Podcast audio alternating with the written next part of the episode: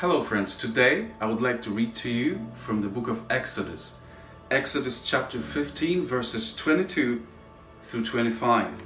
The Bible says, So Moses brought Israel from the Red Sea. Then they went out into the wilderness of Shur. And they went three days in the wilderness and found no water. Now, when they came to Marah, they could not drink the waters of Marah, for they were bitter. Therefore, the name of it was called Marah. And the people complained against Moses, saying, What shall we drink? So he cried out to the Lord, and the Lord showed him a tree. When he cast it into the waters, the waters were made sweet. Friend, have you ever been to the desert? It's a very hot place. And we are told that you can only survive in the wilderness for maybe three to four days. See, at this point, the children of Israel were literally dying of thirst. It's tough. And can you imagine their joy when suddenly they came upon this body of water? This, whatever it was, this stream, this pond? What a relief it must have been. Just to find out that the water was undrinkable. That's, that's horrible. All the hopes were crushed, all their dreams were crushed. Oh, what a disappointment. Bitter waters. See, our life is like that.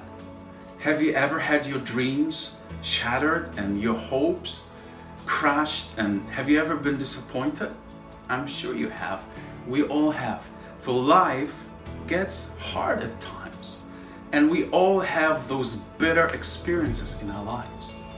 We come to a place of bitter waters. And but look what happened. God told Moses to take a piece of wood and throw it into the water, and the water became sweet. What a picture! Picture of what? Of the cross of our Lord Jesus Christ. The Bible tells us that Jesus Christ hung on a tree to redeem us from the curse of the law. And that's healing for us. Seeing the same few verses later in verse 27, God said, For I am the Lord, your healer. I am the Lord, your healer. I am Jehovah Rapha, God who is your physician. And He heals us physically, yes, but He also heals our broken hearts. He heals our disappointments. He heals our broken hopes and broken dreams. And He wants to do it for you. But notice that the waters turn sweet because of that piece of wood, because of the cross. And cross is the beginning of healing in our life. Cross, first of all, is a place of forgiveness. And if you are carrying bitterness and hurts in your heart, first of all, you have to come to Him and ask Him to forgive you for caring, for having bitterness in your heart. Then you have to forgive yourself.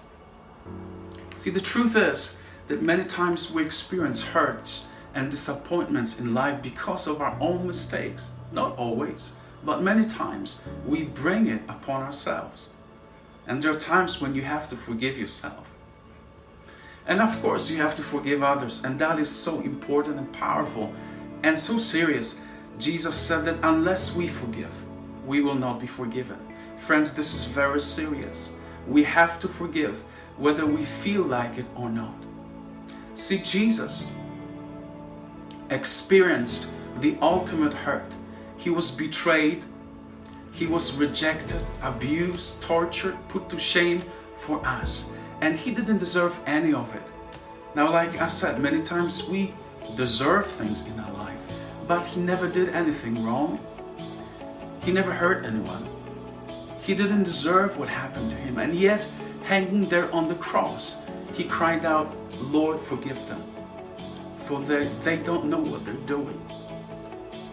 And that's so true, friend. Hurt people hurt other people. Many times, people that hurt us, they don't even mean. They don't mean it. They can't help it. They're so full of hurt, so they have so many wounds. They, they are themselves so full of bitterness that they just can't help but hurt other people. And we need to forgive them. We need to forgive them. So, so come to the cross. And that's the beginning of healing. But I believe there are times when we need to ask the Lord to heal those wounds, those inner hurts in our lives. Now, some people would say, now, if God needs me to be healed, if God wants me to be healed, why doesn't He just heal me? Because we need to ask, friend. The Bible says, You have not because you ask not. It's so important that we ask in the name of Jesus for every blessing comes to our life through the name of Jesus and through what He has done for us. And God wants us to ask Him to heal us not just physically, but also emotionally, also spiritually. I love Psalm 23. The Lord is my shepherd, I shall not want. And then goes to say, He restores my soul. You know, have you ever had anything restored, like a piece of art or a piece of furniture?